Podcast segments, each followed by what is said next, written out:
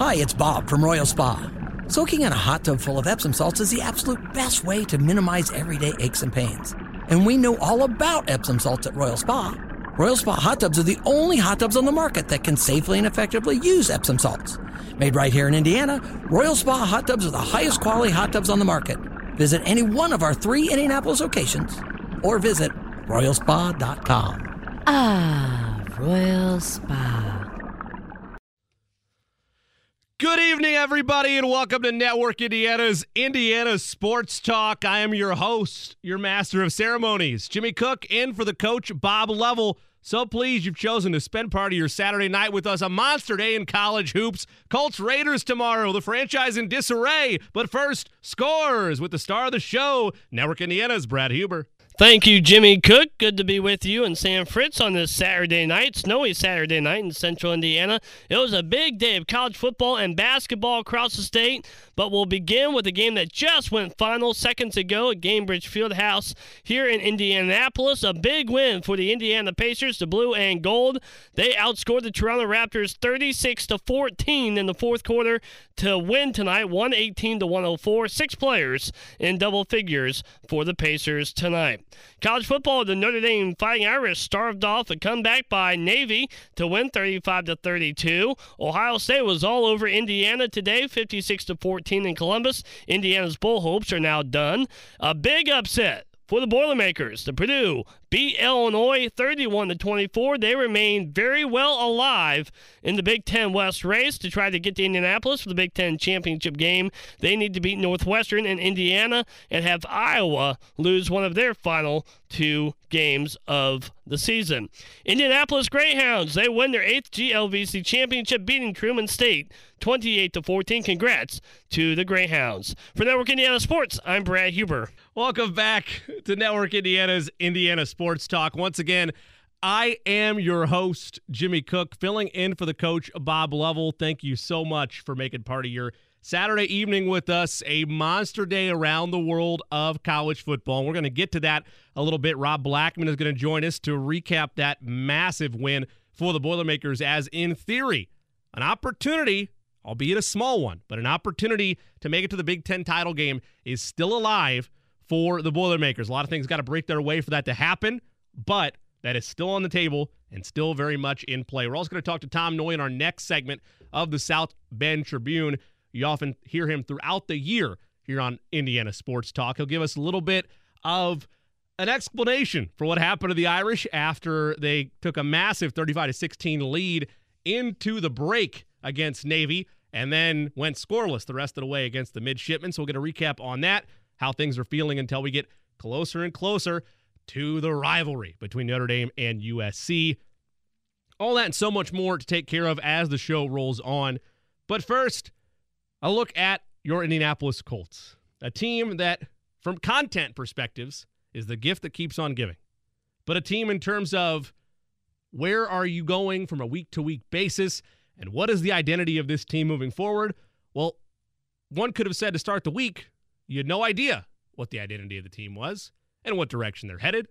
But you could also say that, well, they have a head coach in place. Frank Reich's here. You know, we're still kind of twiddling our thumbs a bit, but this is just the same old, same old, working our way towards a potential AFC South title that leads to a first round playoff exit. Life is fine. Not so fast, says Jim Irsay turns the entire franchise upside down, tosses Frank Reich, which, by the way, I have nothing but respect for Frank Reich. I think he's a wonderful man. But IU Health, if you're listening, you have an ad currently running that I saw today that has Frank Reich on it talking about benefits of Medicare, which is great, but it still labels him as uh, as the head coach of the Indianapolis Colts. I understand it's only been five days, so tough to get that, but just so that is in your inbox tray of things to correct as the week goes on because it's now head coach Jeff Saturday, a man that to this point in time has only one smidge of coaching experience underneath his belt, and that is at the high school level. You've heard the puns by this point, the jokes, the 20 and 16 campaign mark that he has underneath his belt at the high school level. There's been slams for that all week long. But at the end of the day, Jeff Saturday is a winner a Super Bowl champion, a just any any any superlative you want to put on his mantle, Jeff Saturday it. A Colts legend, one of the NFL greats, no doubt about it, one of the best at his position. Now he gets an opportunity to take control of a team that, to be quite honest with you, is still going nowhere. They have flaws in their offensive line, whether you just want to point to the fact they're overpaid, whether you want to point to the fact they haven't had a quality left tackle since Anthony Castonzo. No disrespect to Eric Fisher. He did his best last year, but that was a, a stopgap that led to uh, a break in the reservoir, so to speak, at left tackle to this point. They can't solve that. It continues to get players hurt. Nearly got Matt Ryan hurt, but he got benched because of poor play, which you could argue is because of the offensive line. It's gotten Jonathan Taylor hurt three or four times this year. This is a lost cause. This team is 3 5 and 1 on the season. And even if they're able to somehow rattle off a couple of wins here, and Tennessee massively drools all over themselves and trips up, and they get a first round spot, got to be honest, it's not worth it for me. It's not worth it for me at this stage to be in NFL purgatory, which is where the Colts are right now. I want my teams, and I don't care if this makes me a, doesn't mean I'm not going to follow the team, but I want my teams to be in one of two buckets. You're either a winner or you are a dumpster fire. That's it. That's all I want. Because if you're a dumpster fire, you have a direction. You are trying to get back in the draft, rebuild from the ground up. If you are a winner, you're the Bills, you're the Chiefs, you're the Patriots for a really long time. Not anymore, but a really long time. Always in contention, always flirting with a Lombardi trophy. Purgatory equals right in the middle. Middling draft pick every year, maybe a playoff appearance every four years. Nothing going there. Tomorrow against the Raiders, the Colts may, may very well win because Las Vegas is absolute garbage. But if they do win, all that does is prolong the inevitable, which is a hopefully a top three or four pick in this year's, next year's, I beg your pardon, NFL draft. We'll dive more into that specific matchup in a little bit. Up next, though, Tom Noie of the South Bend Tribune going to spend some time with us. We'll recap the Irish, another victory for them over Navy, how they prepare for Boston College and USC after that on Network Indiana's Indiana Sports Talk. Whether it's audiobooks or all-time greatest hits, long live listening to your favorites. Learn more about Kisqali Ribociclib 200 milligrams at kisqali.com and talk to your doctor to see if Kisqali is right for you. Welcome back to Network Indiana's Indiana Sports Talk. Jimmy Cook in for the coach, Bob Lovell. So pleased that you're with us here on a Saturday night. Let's get right to it with our next guest, he is a longtime member of the South Bend Tribune. He is a card carrying Irishman, if there ever was one, and he is a legend of his craft. He is the great Tom Noie. nice enough to take some time with us. Tom, how are you doing on this cold Saturday? You have to shovel any snow off the uh, off the drive today? I just mentioned to my wife that the the snow is currently sticking to the grass. we are under a winter weather advisory. We might get four inches of snow before it's all said and done between now and one o'clock tomorrow afternoon. So wasn't it just like seventy five degrees and shorts weather like two days ago? There, there's palm trees in your cover pic of Twitter, and it's making me jealous. Let's just put it that way. Yes, it was. It was. Welcome to Indiana, right? Yes. Hey, I, I'll be honest with you because I've seen the highlights now, but uh, as I am, I'm, a, I'm aware of many hats. So I was not able to watch this game. I was calling a girls' basketball game in Zionsville, which, by the way, uh, the snow is sticking, at least on the north side of Indy. It's been sticking since this morning. So uh, mm-hmm. not to a point to shovel. But uh, all of a sudden, I look on Twitter. I see at halftime 35 16, things are rolling. Then all of a sudden, I see 35 32, and the regular trolls are calling for Tommy Rees's head.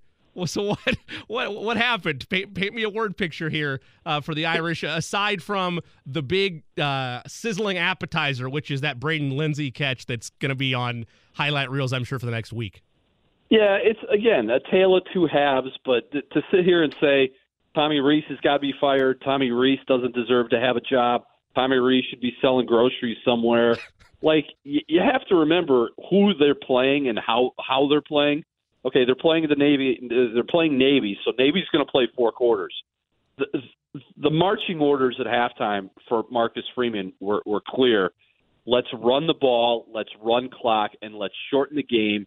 Get the heck out of Baltimore, get back on the charter, and get home with an easy victory. Like the first half of the game, everybody wants to say it's Tommy Rees's fault, it's this, it's that. Notre Dame is playing down to its competition. You don't play down to your competition by going out and and, and racking up 323 total yards and five touchdowns in the first half. You had the ball six times. They should have scored six times, all six times, because the the, the one possession they didn't get points, they missed a 42 yard field goal. So Notre Dame looked phenomenal in the first half. In the second half, again, you're playing against Navy. Navy's going to come at you for four quarters. They're not going to quit. Notre Dame may have checked out a little bit, said, hey, we've got this. Let's take our foot off the accelerator. We just beat Clemson. We just played perhaps our finest first half of the season. We're going to get out of here with a win. And they kind of forgot about what they were able to do to get that 35 13 halftime lead. And then they look up, and all of a sudden they, they, they've got to get an onside kick in the closing minute to get out of there with that win. You have one minute because we're on a hard clock to describe to me that Braden Lenzy grab. Uh, how about the ten seconds? Absolutely ridiculous. like it's just it, it, for him to go make that play, and you can't. There's no, there's nobody you feel better more for than Braden Lenzy because he's had a really tough year. Mm-hmm. He's had chances to have five, six, seven touchdown catches. For him to get that one in that manner in that game when they're really rolling, you feel good for a guy like Braden Lenzy. Anytime members of the Naval Academy are taking off their hats and doing the uh, surrender turtle, you know that you've done something special. That's exactly what happened for Braden Lenzy on that catch. I, I do want to have you stick around for one more segment. I want to talk a little bit about next week for Boston College and the rest of the way for the Irish if you have the time. Absolutely, my man. Awesome. We will be back in just a second with, with Tom Noie. He'll recap again uh, moving forward what the Irish have left on the schedule. It's Boston College. And then, of course, the showdown of all showdowns Notre Dame and USC. That one on the road. USC in the top 10. Will they still be there by the time these two meet? Probably. Should be a fun one. We're going to look at that and Boston College when we roll on on Network Indiana's Indiana Sports Talk. And we have two hockey games going on across the state as we speak. Fort Wayne Komets leading the Wheeling Nailers. That's two to one late in the third period. All three of those goals happened in the first period. And then the Indy Fuel, they trail Cincinnati Cyclones 3 to 2 early in the third period. Cincinnati scored two second period goals. Let's go to college football, a big day of college football. And congratulations to the Indianapolis Greyhounds, number 18 in Division 2. They beat Truman State 28 to 14. That clinches the GLVC championship, and they are headed to the NCAA Division 2 playoffs. Division 3 today, the Anderson uh, Ravens, uh, they close the season with their only win of the season beating Manchester 19 to 12. The Monon Bell game. DePauw was all over Wabash today, 49 to 14. DePauw wins the NCAC championship, and they are headed to the Division Three playoffs. The Victory Bell game in Franklin today, not a good day for the Grizzlies as Hanover gets the win, 24 to 3. Mount St. Joseph's beat Rose-Hulman 40 to 31 and Trine beat Kalamazoo 42 to 19. In AIA football today, Indiana Wesleyan all over Madonna 79 to 7. Number 5 in the country is Wesleyan. They are headed to the NAIA playoffs beginning next week. And the Marian uh, University, they beat Lawrence Tech 45 to 14. Number 7 in the country, they too are headed to the NAIA playoffs. St. Francis Lost to Concordia, Michigan, 27 to 10. Siena Heights beat Taylor, 24 to 7. A lot of other football and basketball. We'll get to it at the top of the hour. For Network Indiana Sports, I'm Brad Huber. Welcome back to Network Indiana's Indiana Sports Talk. Coming up in a little bit, we will have Rob Blackman of the Purdue Radio Network talk a little bit about the Boilers in a massive win over Iowa today, keeping potentially their Big Ten championship hopes alive. Uh, Kevin Bowen going to join us, as well as Derek Schultz in a little bit. But first, Tom Noie returns to us of the South Bend Tribune. You can follow him at T Noie NDI. That's T N O I E N D I. Tom, you look at this Notre Dame roster, still two games left, uh, Boston College and USC respectively in terms of bowl games, when you go from the Lending Tree Bowl to the Gator Bowl, where where does this team fit in terms of uh, uh, how these final two games will shape up? Well, privately, the people that cover the Notre Dame football program up here in the media would like to see Notre Dame beat Boston College, then go out to Los Angeles over uh, Thanksgiving weekend and beat USC, finish yeah. nine and three, and I think that would probably get them into the Holiday Bowl in San Diego. So we're rooting hard up here for the Holiday Bowl, not so much the Duke's Mayo Bowl or the Pinstripe Bowl if they happen to finish eight and four. Lending Tree Bowl's in Bama. I didn't even check that. I was just looking for funny names or funny companies. uh, I wasn't even thinking about location, which, yeah, you're exactly right. Holiday Bowl is probably the place to be. Uh, when you look at USC as a, I don't want to say they're a, a, benchmark to Notre Dame, but they're a rival of Notre Dame. It's hard to not look out west and check what your mm-hmm. distant neighbors are doing. Uh, obviously, USC rolling in terms of their ranking, and in terms of their play style this year. Uh, how does Notre Dame, with the growth they've seen over the last three weeks, not to gloss over Boston College, but I'm not going to talk to you next week, so I'll focus on the game I care about. Uh, how does Notre Dame team, as they've grown all this year, match up with a potential uh, Trojan squad that's fighting for potentially a playoff spot? I'd say pretty well because the major games that these this program has played this year at Ohio State, mm-hmm. at North Carolina, in Vegas against BYU, last week at home against Clemson when they play the best teams, Notre Dame plays its best, and I think they're gonna they're gonna have that situation when they go out to Los Angeles over Thanksgiving weekend. USC, yeah, they're ninth in the country. They're talk, they're being talked about as a possible college football playoff team, but they've only played one ranked team, and they lost to that ranked team in in Utah earlier this year. So Notre Dame is is more battle tested when it comes to ranked teams, big games, hard games, tough opponents if if Notre Dame could just get through Boston College, and it's it's a weird situation because they've always had their letdowns yep. after big games, mm-hmm. after the Ohio State game, after the BYU game, after the Clemson game.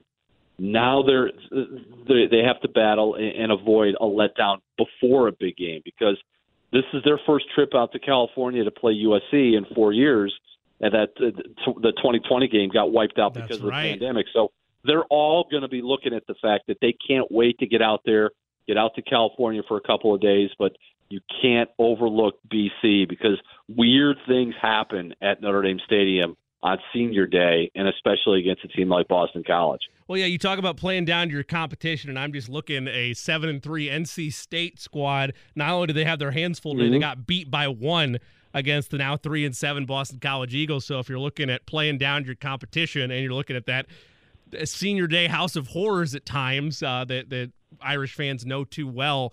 Uh, yeah, you're exactly right, Tom. I mean, you you don't come to play against Boston College, and all of a sudden, uh, you really are looking at the Lending Tree Bowl as you're hoping that they can rise to the occasion against USC.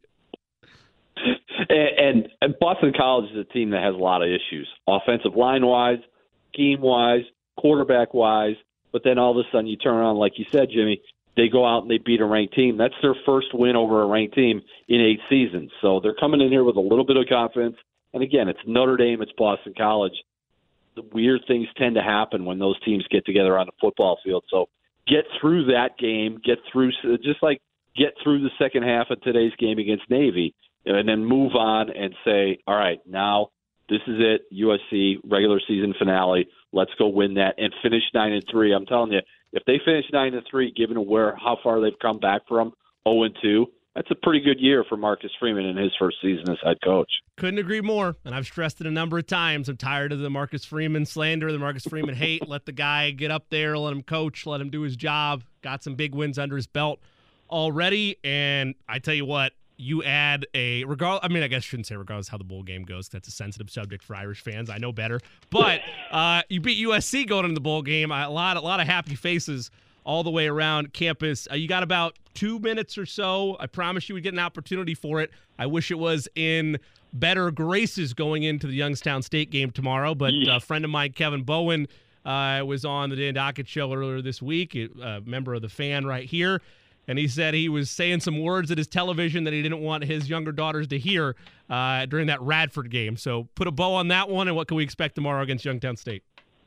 If everybody thought Radford was a tough game the other night for Notre Dame men's basketball, they wind up winning that game by three at the end after they were down three with a minute 50 to play. Mike Brey has some news for you.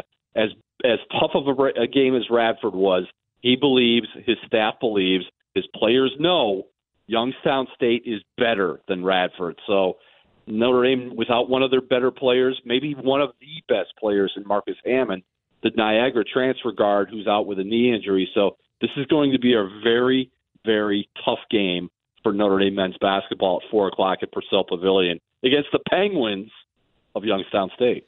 A uh, little less than a minute. Uh, I love Mike Brey. I've met him before. Great guy. Is this because Youngstown State is good or because this is kind of a down year for Notre Dame as they're trying to work their way through and, and maybe it turns into a good year by the end of the season?